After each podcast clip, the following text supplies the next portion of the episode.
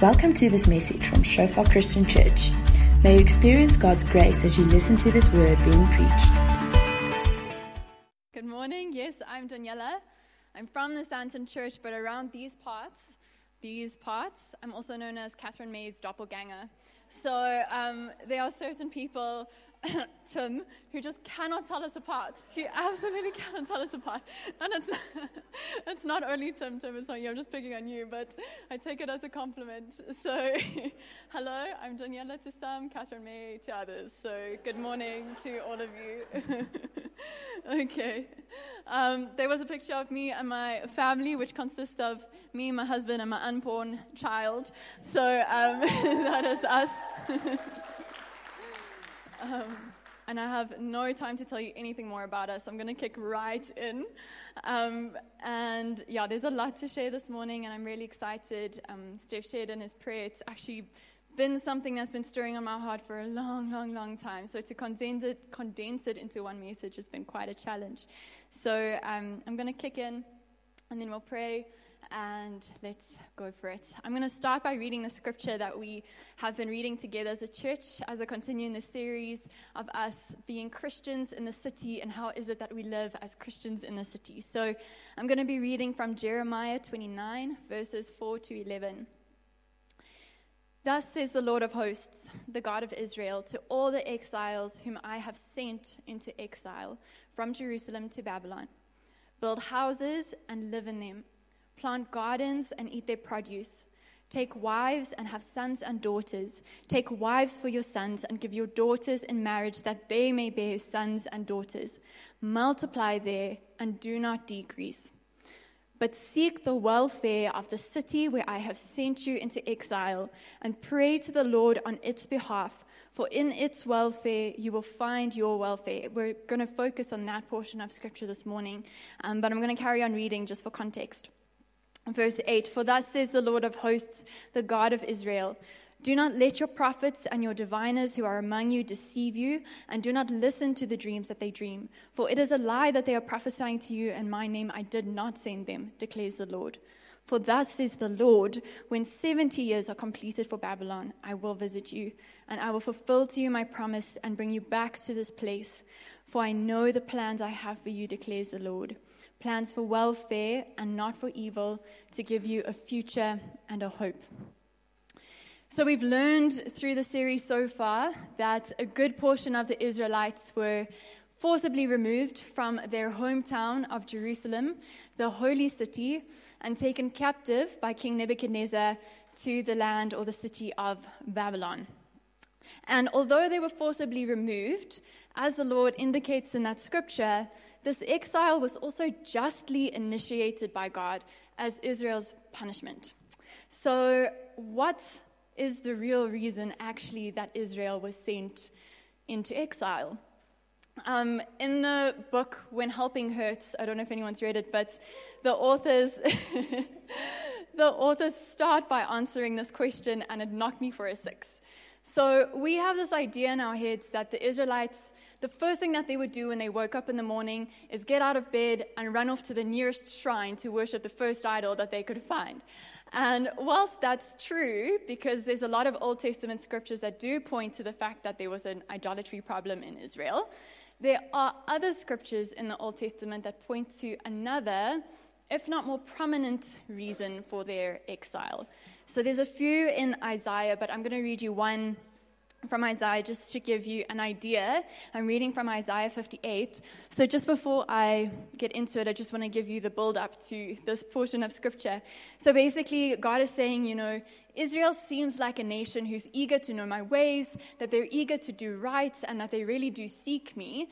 And Israel is saying to God, Lord, do you not see all of our religious efforts? Do you not see our fasting, us being clothed in sackcloth and ashes because it seems like you don't hear us? And God says to them, You're fasting, yes, but once you're done, you do as you please. You're exploiting your workers, you're fighting with one another. How can you expect to fast like you do today and, have, and expect to have your voice heard by me? And then God says to them in verse 6 Is this not the kind of fasting that I have chosen? To loose the chains of injustice and untie the cords of the yoke, to set the oppressed free and break every yoke? Is it not to share your food with the hungry and to provide the poor wanderer with shelter? When you see the naked, to clothe them and not to turn away from your own flesh and blood? Then you will call, and the Lord will answer. You will cry for help, and he will say, Here am I. If you do away with the yoke of oppression, with the pointing finger and malicious talk, and if you spend yourselves in behalf of the hungry and satisfy the needs of the oppressed, then your light will rise in the darkness, and your night will become like the noonday. So, in this scripture and scriptures like it, Israel seems to be um, almost ca- classified or characterized by a strong sense of personal devotion and an expression of outward worship. So you see in the scriptures, Israel was pretty faithful in giving sacrifices, in praying, in fasting, in um, celebrating the religious holidays.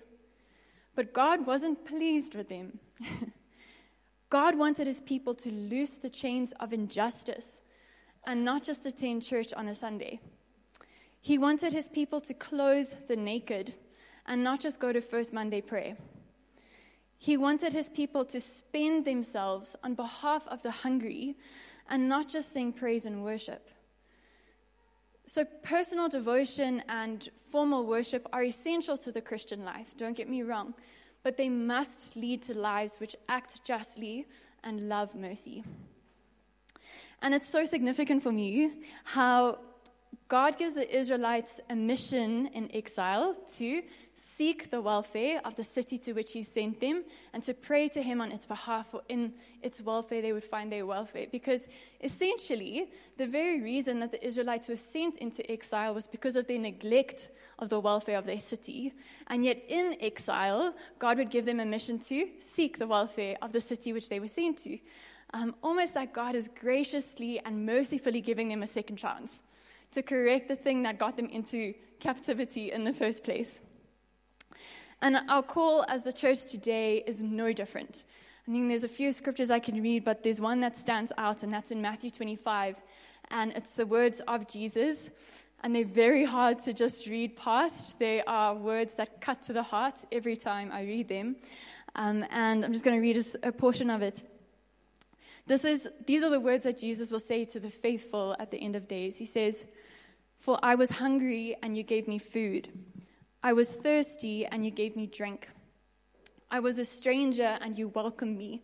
I was naked, and you clothed me. I was sick, and you visited me. I was in prison, and you came to me. And the faithful say to him, Lord, when did we do these things to you? And the king will answer them, Truly I say to you, as you did it to one of the least of these, my brothers, you did it to me. So Jesus not only calls us to the least of these, but he identifies with them as though he were one of them. And what struck me this morning when I was looking at the scripture again was that in many ways, Jesus is describing many of us.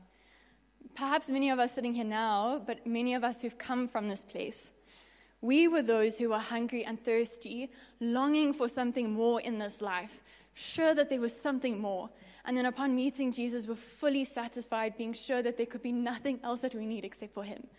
In many ways, we were the strangers. We were strangers to God, separated, to, separated from Him. And yet in Christ, we're re- reconciled to Him and welcomed by the Father into His presence. We were the ones who were naked, who were standing ashamed because of our sin, who are now clothed by Jesus that we can come to him boldly in his presence.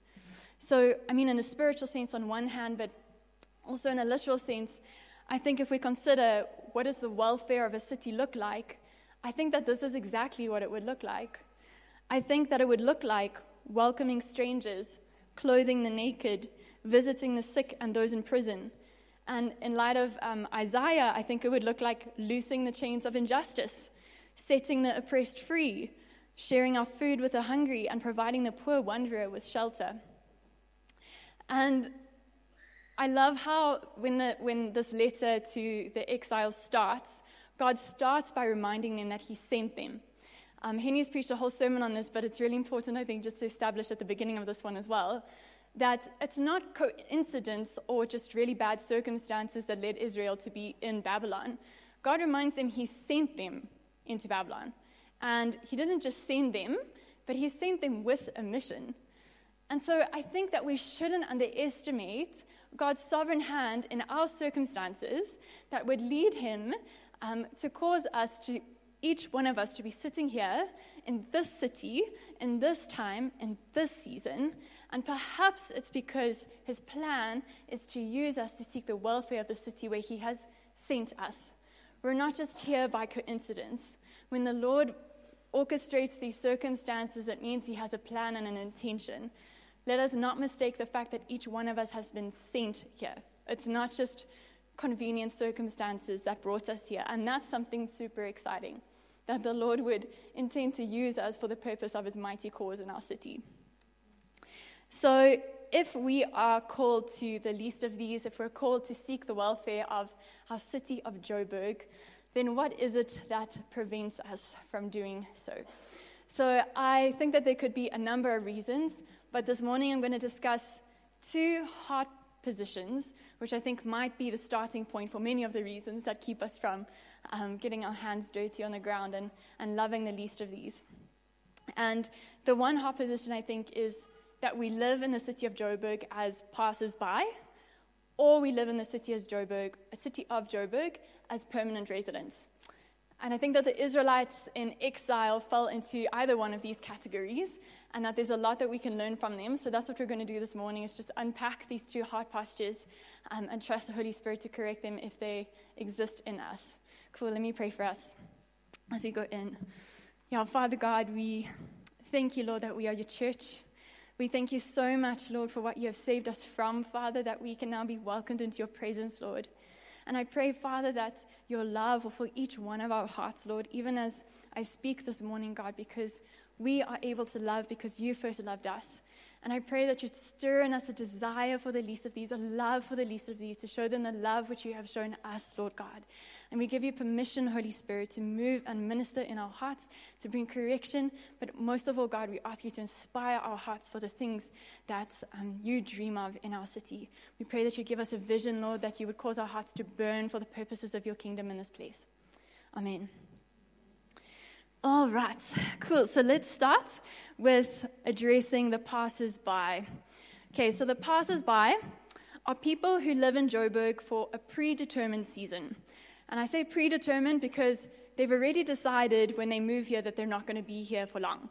So they come maybe to study or to work, build up a career, and then jet off to greener pastures.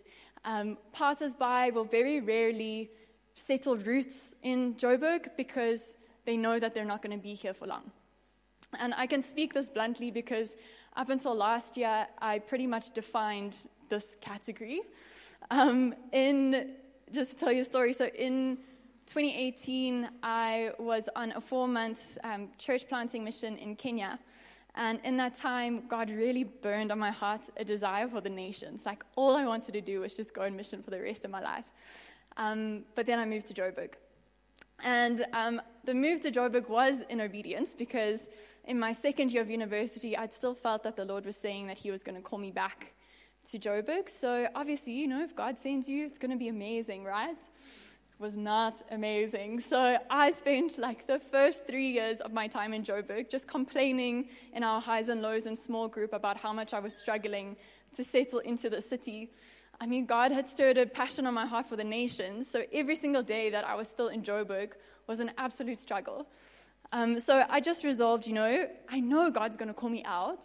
So let me just do my time here, and then at the first sign that God, you know, summons me out of the city, then I'll go. So even even after getting married to Stefan in, in 2019, and I'm, I'm, not, I'm not joking, but I was literally reluctant to put pictures up on our wall because I knew that God was going to call us out. So I'm not going to invest in pictures and scatter cushions because what am I going to do with them when He calls us out of the city? So um, I was pretty satisfied with what we had and had a plan. So, um, so then I just continued to wait. Then in 2020, we were not called out of Joburg. 2021, we were still there. By 2022, I was like, if the Lord doesn't radically give me a new perspective, I do not know how I'm going to carry on here. Because I know that I'm called to be here, but my life could not feel more purposeless. And I just don't understand why he'd cause this stirring in my heart and yet keep me here.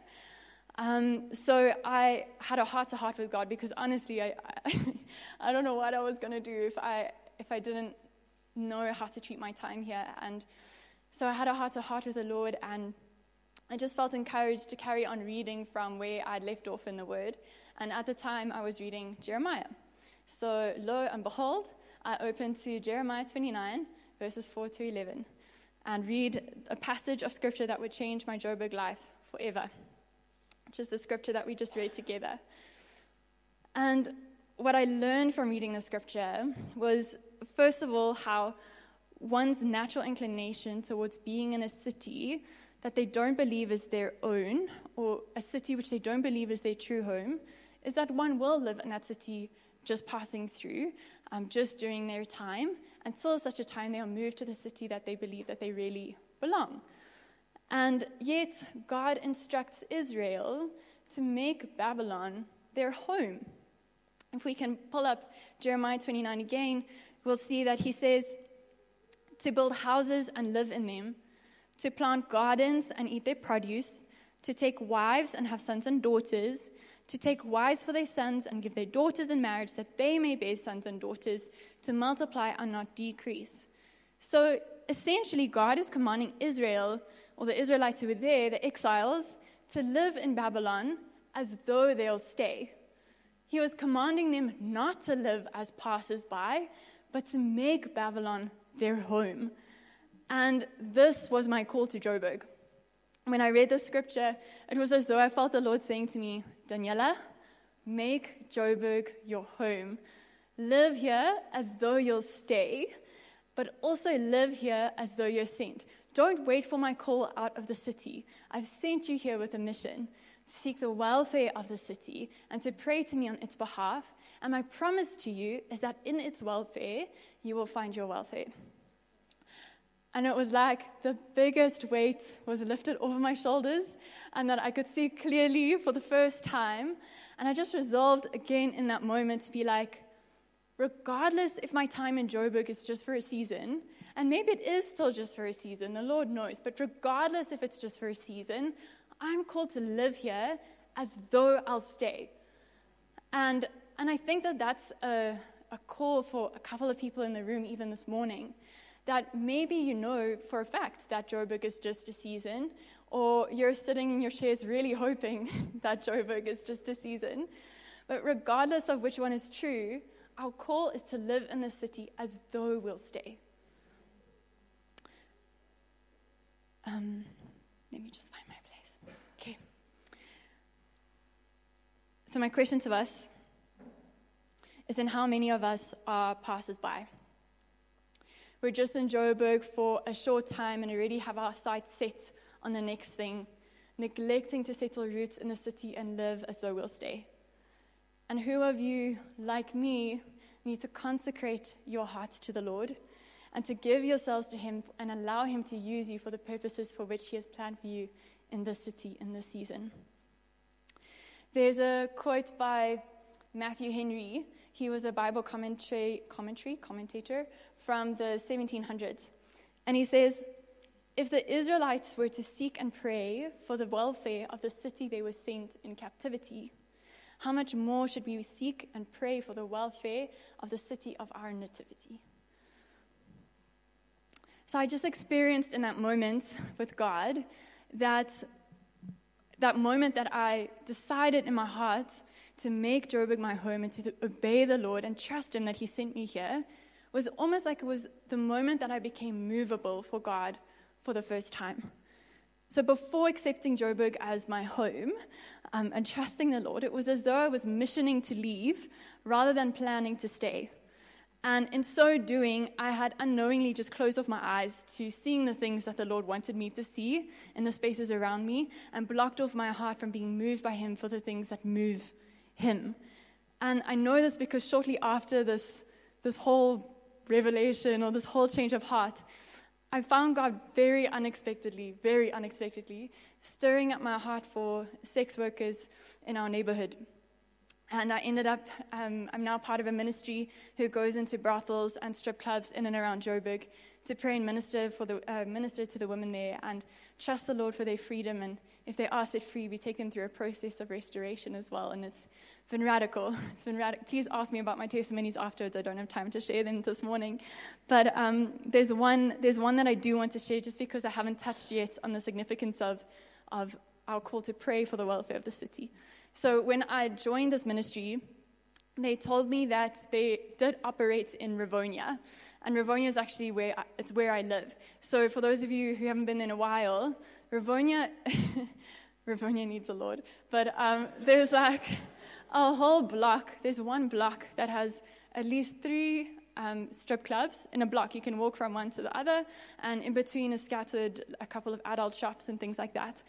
Um, and it's like I was blind to those things until the Lord opened my eyes to see them. Anyway, so they operated in Rivonia, but they told me that they were considering moving out of Rivonia because the ground was so hard. They weren't able, they hadn't been able to gain access into these strip clubs for years. So, um, yeah, they were considering leaving. And the first night that I joined the, an outreach, I wasn't part of the Rivonia team, I was in Randburg and Midrand.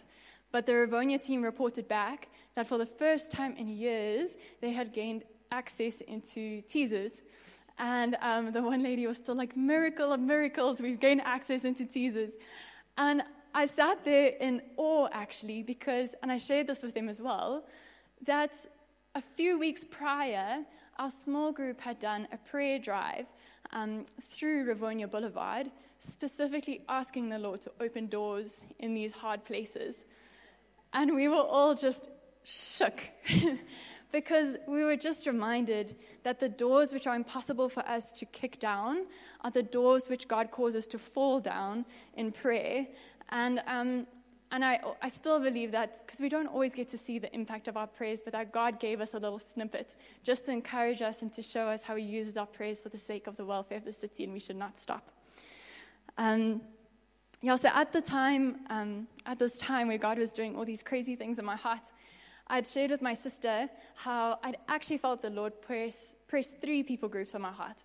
He pressed the poor, the prisoner, and the prostitute. And my sister very wisely encouraged me, bless you, Kuhn. Um, my sister very wisely encouraged me to pick, to pick one people group because it was going to be physically impossible for me to single handedly reach all three. And that was such a beautiful moment for me because it reminded me that God has created a body to seek the welfare of the city. And imagine how wonderfully a city could be transformed if the whole body was available to be moved by God. Christ has no body now but yours, no hands, no feet on earth but yours. Yours are the eyes through which he looks compassion on this world. Yours are the feet with which he walks to do good. Yours are the hands through which he blesses all the world.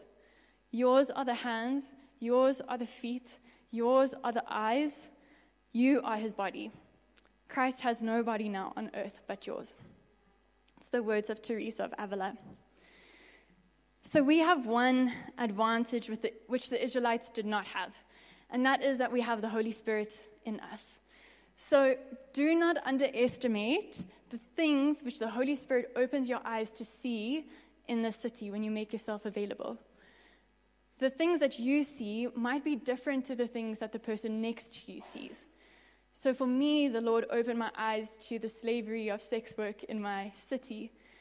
For you, He might open your eyes to the brokenness of the poor or the loneliness of the orphan or the hopelessness of the sick, or the shame of the prisoner, or the prevalence of darkness in the spiritual, whatever it is, let us not underestimate the God who in Philippians says, it's God who works in us to will and to work for his good pleasure. So he's the one who works in us to be moved for the things which move him. So he does the first move. We just have to make our hearts available.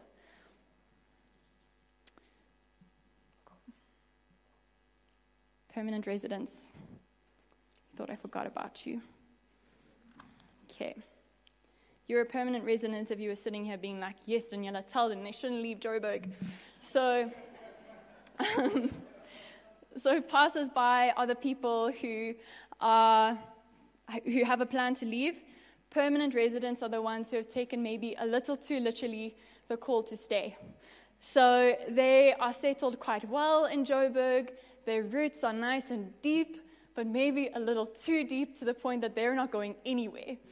And um, so, just as they were Israelites who were looking for the first sign to leave Babylon, which is why the Lord had to encourage them to build houses, plant gardens, live as though you'll stay, there were also Israelites who were quite comfortable to stay in Babylon.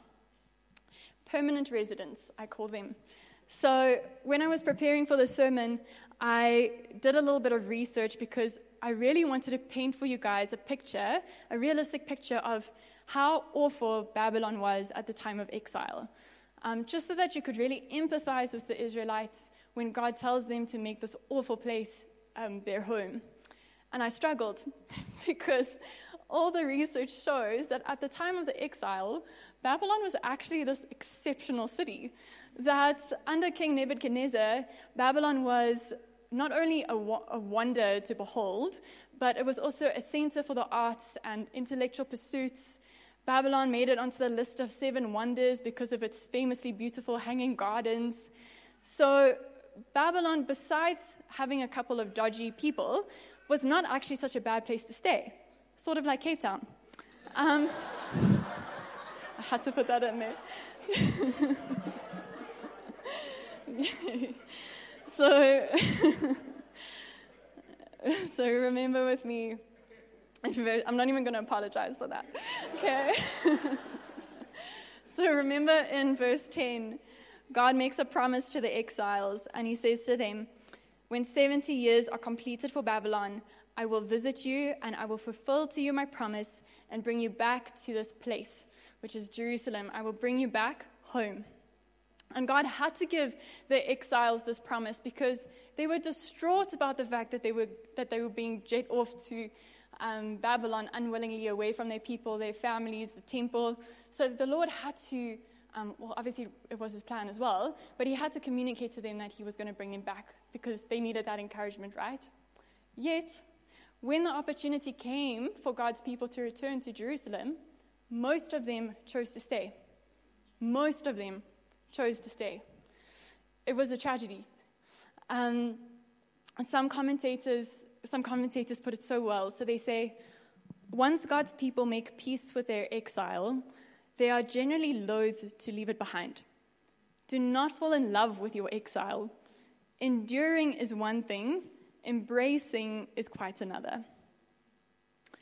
So, permanent residents of Joburg, do not settle so deep that should the Lord call you and your family out of this land to a land that He may choose for you, you choose to stay. Do not settle so deep that your comfort becomes a greater priority than obeying the call to seek the welfare of the city which He has sent you. If the Israelites were to seek and pray for the city of their captivity, how much more should we seek and pray for the welfare of the city of our nativity?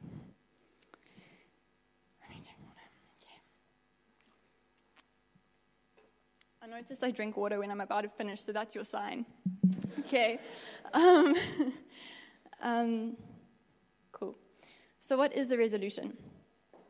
If we're not to be passers by and we're not to be permanent residents, then who are we to be? And I really want to emphasize this question who are we? The question of who are we, I think, is so much more important than answering the question, what are we to do? Because I think the question of what are we to do is probably racing through a couple of people's heads as we've spoken about the welfare of the city. Because if we're able to answer the question, who are we, and we know who we are, then we'll know what to do. And um, yeah, just to be frank, like in the build up to this message, I I wasn't super excited to share it just because I felt, I, and I said to the Lord, I was just like, You've spoken this word super clearly into my heart, but what am I doing? like, how is it that I fall so quickly back into the patterns of this world, so back into the patterns of comfort? How is it that it seems like I just seem to forget that you've called me to seek the welfare of the city? And then I just felt like God was pressing this question right back at me. Daniella, who are you? If you know who you are, then you'll know what to do. And this is who we are. We are not passers by, and we are not permanent residents, but the word calls us citizens of heaven. That is who we are. Cool. In um, just to share another story, in 2015, I went on a 10 day mission trip to Kenya. So that was before my four month um, church planting. And I don't know what I was expecting, um, but Nairobi was nothing like what I expected. Um, Kenya looked a lot more like Africa than I anticipated. so I found myself immediately uncomfortable. Um, as we were driving in the shuttle to our mission base, I was wrestling so much in my heart um, because I already found that I was wishing the time away. We hadn't even arrived yet, hardly, and I was already wishing the time away. And I just consoled myself and I was like, Daniella, you're just going to be here for 10 days. Like, after 10 days, you're going to be going to be back home in your own bed. And I was like, yeah, yeah, yeah, yeah. It's 10 days. Daniella, you can, you can live wholeheartedly for the Lord in these 10 days because soon you're going to be back home in your own bed.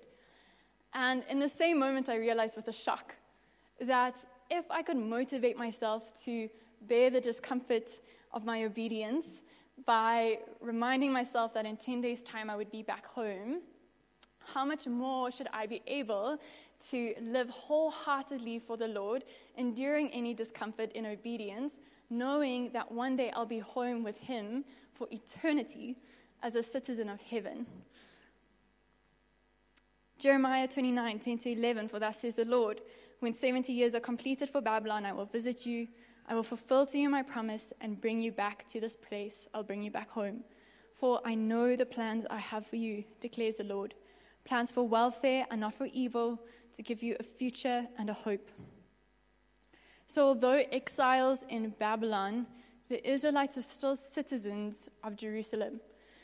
So, with God ending this letter to the exiles with the promise that He will bring them back home and giving them the assurance that whilst it doesn't make sense, His plans for them are good, it was as though God was beckoning them both to endure and to live wholeheartedly as they seek the welfare of the city to which He sent them because they could be sure that they were not going to be there forever, they would soon be home.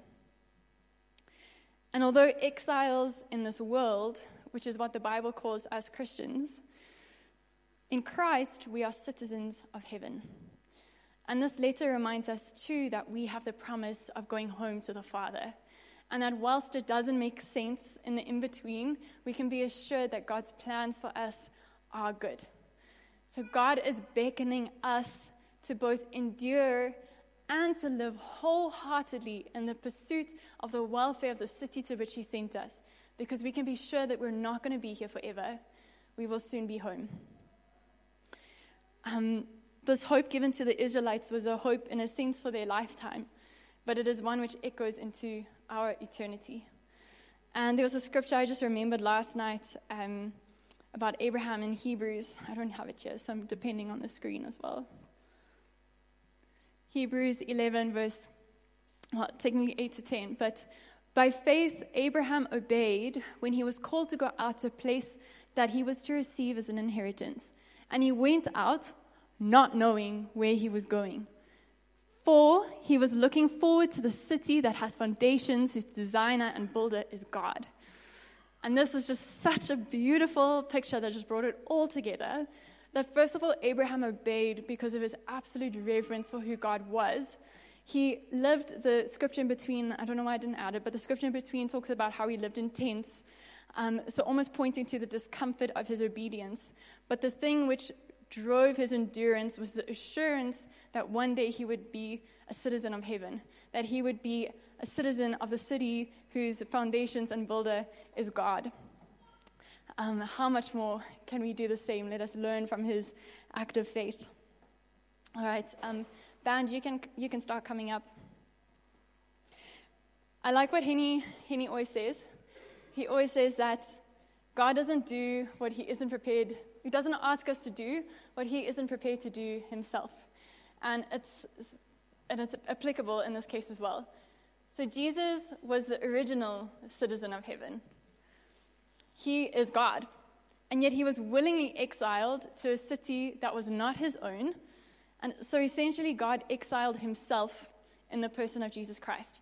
And he was exiled not for his punishment or for the punishment of his sins, but to bear the punishment for ours.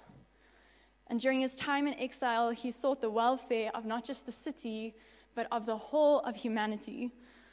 Because for the joy set before him, for that hope set before him, the hope of being with the Father and the hope of us being with him with the Father, he endured the cross, um, conquered its humiliation, and he's now risen. Our King is now seated at the right hand of the throne of God and has made plenty of space in his heavenly home for anyone who would call on him and believe in him and trust in his sacrifice. So, for us this morning, my call is for the joy set before us of being with him in our eternal home forever, being with the lover of our souls, the one who loves us with an everlasting love.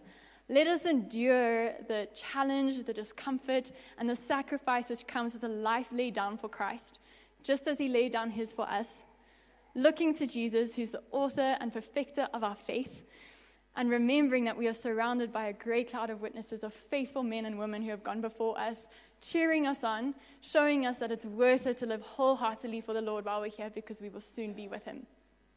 Amen. Cool. You guys can just close your eyes. I'm going to pray for us. You can stay seated.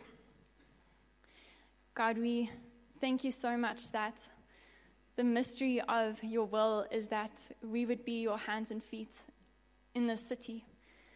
We thank you, God, that we can be so assured, Lord, that we are not here by accident, God, but that you've sent each one of us, Lord.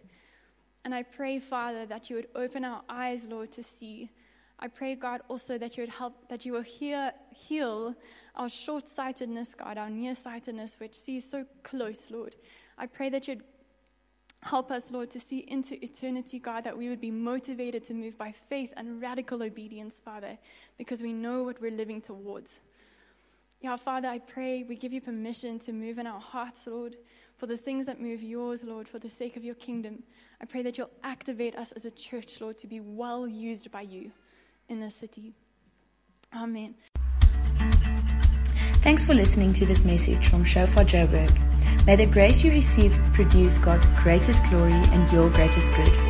For more information and sermons, please visit our website at www.shofar.joburg.